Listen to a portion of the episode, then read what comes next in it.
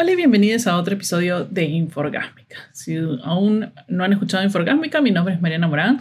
Este podcast eh, lo hago desde un punto de vista bastante feminista, bastante propio, a través de mis experiencias personales para ayudar de alguna manera en cosas de eh, salud mental, citas, amor, relaciones, lo que pueda ayudar.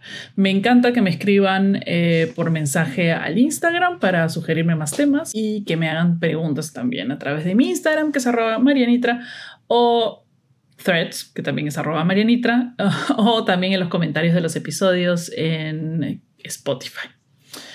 El tema de hoy es un tema también polémico. Todo el mundo sabe que yo soy, eh, o digamos, apoyo la cultura polígama o la no monogámica. ¿ok?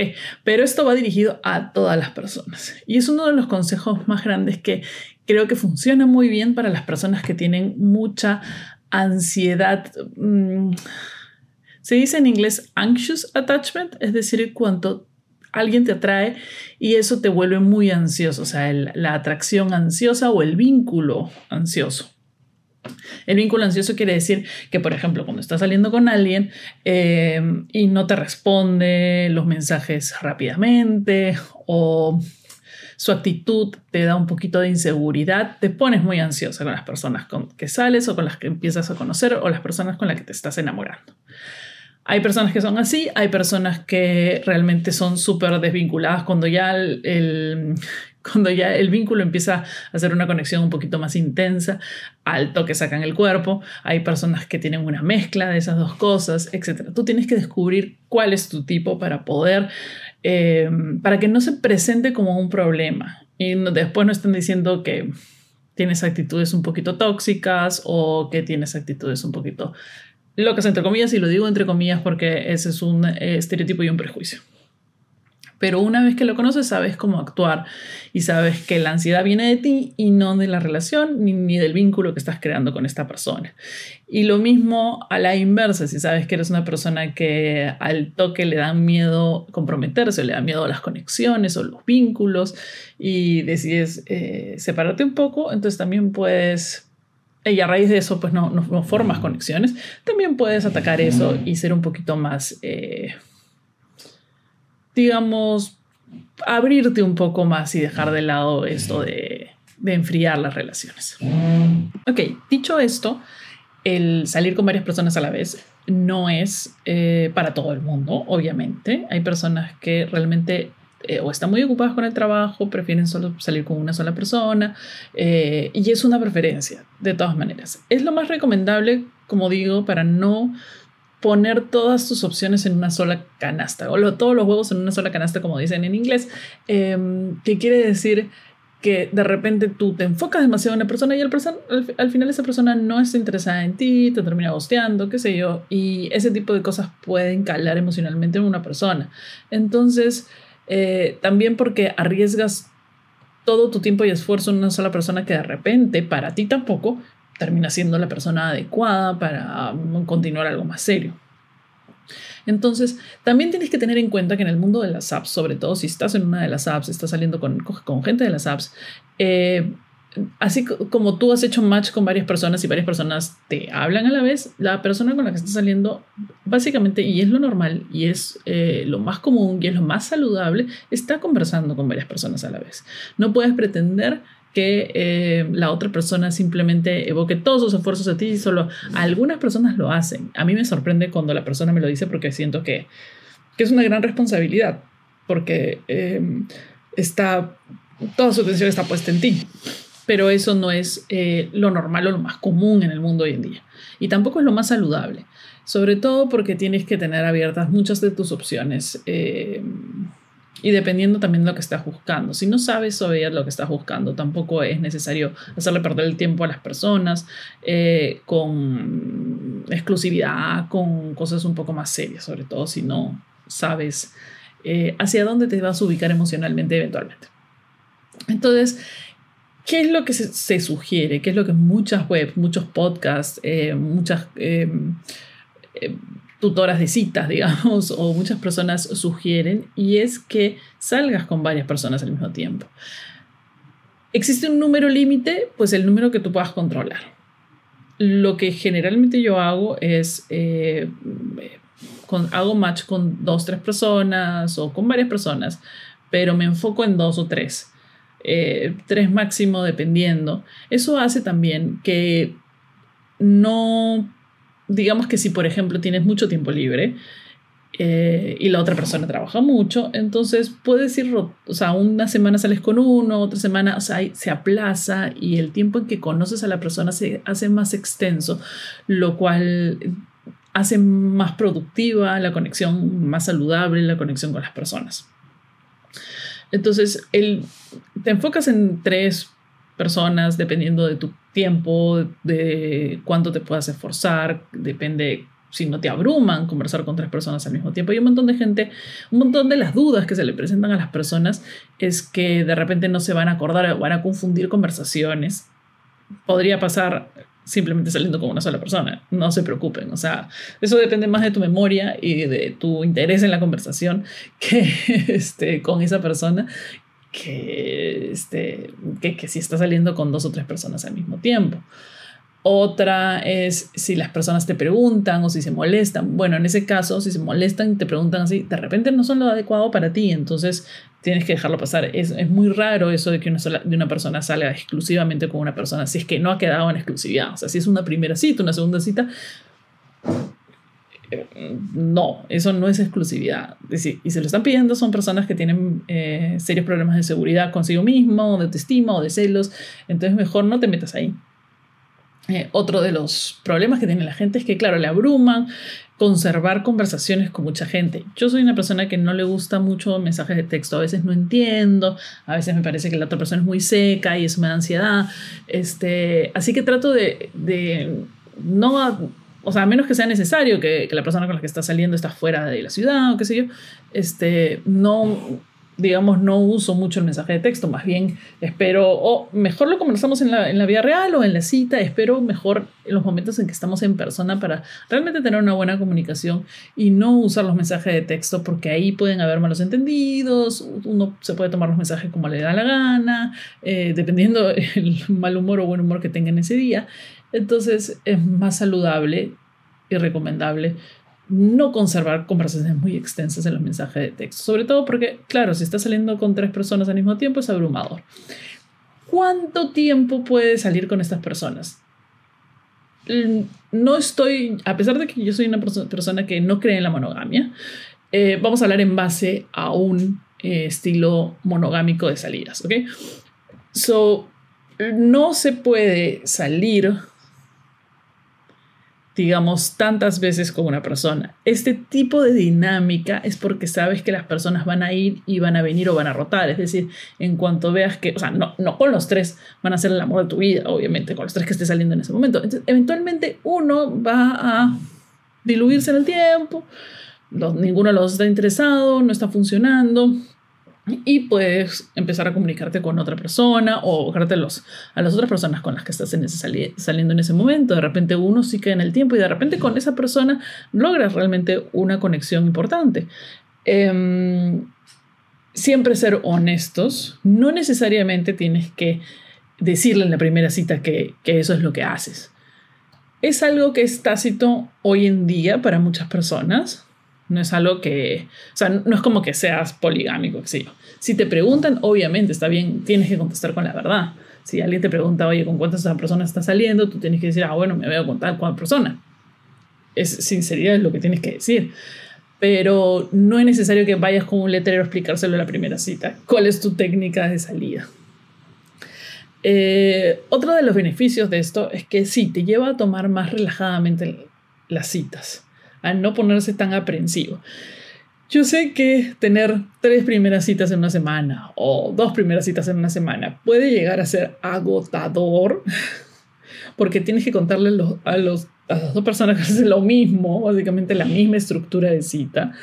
Este, pero, pero también te te reta a ti a cambiar un poco esa estructura, a hacer la cita más entretenida para ti, a no caer en los mismos patrones aburridos de la primera cita, qué sé yo. Segundo, em, no, y esto ya depende de cada uno, pero hay gente que prefiere esperar tres, cuatro citas para que la relación, o sea, para llegar a algo sexual con la persona con la que están saliendo. Entonces, esto funciona bastante bien de acuerdo a salir con las personas, porque no muchos llegan a la tercera cuarta cita. No muchas veces con las personas que, si estás saliendo con varias personas o si estás hablando con varias personas en los chats, no necesariamente llegas a esa tercera cita, cuarta cita. Ya hablaremos más adelante de más o menos el timeline o, tiempo en el cual normalmente fluyen las relaciones, para que uno lo tenga en cuenta. Pero no necesariamente eh, sucede esto. Nadie te dice, y no es muy recomendable, que uno tenga sexo con todas las personas, o sea, con múltiples personas todo el tiempo. Este, eso ya también depende de cada uno y depende de la idea que tenga. Muchas personas en, las apps ven la, las citas y salir como algo de casual y tener sexo casual. Lo más probable es que después de tener sexo casual, algunas de esas vínculos o conexiones se diluyan o no existan más. Suele pasar, suele más pasar del lado de los hombres que del lado de las mujeres, pero suele pasar. Sobre todo porque no estás convencida de que haya una especie de química sexual o conexión sexual o algo que vaya más allá de eso. Em, pero digamos que para empezar, si vas, es mejor esperar, digamos, a una tercera, cuarta cita, a que algo ha fluido bien para realmente tener un encuentro sexual.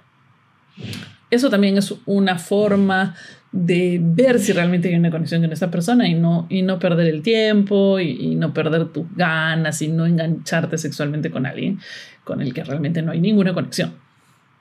Entonces, probablemente de las personas con las que estás hablando o saliendo, qué sé yo, eliges tres, empiezas a salir y de ahí algunas se van a ir, se van a diluir y luego entran otras. En ese momento, eh, he escuchado a muchas personas que hacen eso, eligen tres personas y ocultan las apps, es decir, no entran a las apps y se enfocan realmente en estas tres personas. Cuando una de ellas desaparece o se diluye en el tiempo o realmente dicen no gracias, hasta aquí no más o no te gusta o no funciona, pueden regresar a la app y buscar a alguna otra persona también y mantener una rotación, digamos. sé que suena, em, sé que suena un poco, no sé, pues raro de mantener una rotación de personas, pero realmente es una forma emocionalmente saludable de lidiar con este nuevo modo de citas, que es diferente a anteriormente cuando conocía gente orgánicamente. Em, en este mundo, como todo el mundo se le está dando de más casual, de, de una así, la gente anda más liberada en ese sentido, es una forma bastante saludable, sobre todo para aquellas personas, como ya dije antes, que tienen una ansiedad eh, de vínculo, sí, que se vinculan muy ansiosamente con las personas. Eh, a mí me ha servido muchísimo. A mí me ha servido muchísimo y me sirve muchísimo, sobre todo porque me mantiene, eh, me mantienen en, en ese sentido de que existen más posibilidades. Cuando a veces nos conectamos con una persona, por más que nosotros querramos que esa conexión sea para siempre o sea para un largo tiempo o funcione en el tiempo, existe una posibilidad de que no. no y eso no depende de uno, sino que también depende de la otra persona. Existe una posibilidad de que la otra persona no se vincule contigo o no quiere estar contigo. Entonces, digamos que aquí de esta manera, con las nuevas formas de salir, con este tipo de rotación, conservas en la mente que existen más personas afuera. Cuando uno a veces se enfoca en una sola persona y apuesta por esa persona y al final no funciona y llega este momento en el que por más corto o largo que haya sido el la cantidad de cuántos salieron, si fue tu novio, si no fue tu novio, si empezaron a salir, si era una situación nomás, entre comillas. Pero cuando pusiste toda tu energía en eso, a veces mentalmente sientes que, que esa era la persona y que cuando se termina eso, uno entra en una especie de autosabotaje que dice, ya no voy a encontrar a nadie más, o una persona tan especial como esa no existe. Y es mentira, hay millones de personas en el mundo afuera, millones de personas con las que podrías tener un vínculo, millones de personas que pueden caer exactamente en el estereotipo de hombre o, o mujer que te gusta. Y haciendo este tipo de rotación te das cuenta que están ahí. Otra cosa también es que esta rotación te permite, o esa forma de salir te permite, en salir con personas que no son específicamente tu tipo y que no de repente, o sea que sí, podría ser que tengan algo en común, pero no son las personas eh, con las que generalmente saldrías y un poco abrir o retar tu zona de confort, lo cual es bastante saludable para tu vida de citas o de vínculos con otras personas. Em, digamos que para mí es una de las formas, mantener una rotación de personas, es una forma también de vincularse, sobre todo porque como yo sobre todo para las personas que están en una situación como la mía, una ciudad nueva, una ciudad donde no conocen a nadie, una ciudad donde no pertenecen a grupos sociales, donde no tienen amigos de trabajo y que la única manera de conocer gente nueva o de salir es es una forma de vincularse con las personas, es una forma de conocer nuevas personas. O sea, yo estoy trabajando todo el día en mi casa hasta las 6 de la tarde y a las 6 de la tarde quiero salir. Y la única manera, si no tienes un grupo de amigos, si no tienes, conoces a mucha gente, etcétera, etcétera, es saliendo con personas que eventualmente podrían no llegar a ser citas, pero podrían llegar a ser amigos, podrían llegar a ser conexiones laborales, o sea, yo he conseguido conexiones laborales a través de citas, he conseguido amigos a través de citas y muchas de las personas con las que salí el año pasado, muchas de ellas no las he vuelto a ver y han rotado y han sido conexiones simplemente temporales y buenas y qué sé yo, pero ninguna fluye en el tiempo. Este, de repente ustedes dirán que es por ese tipo de cosas porque no le estoy poniendo intencionalidad a las citas.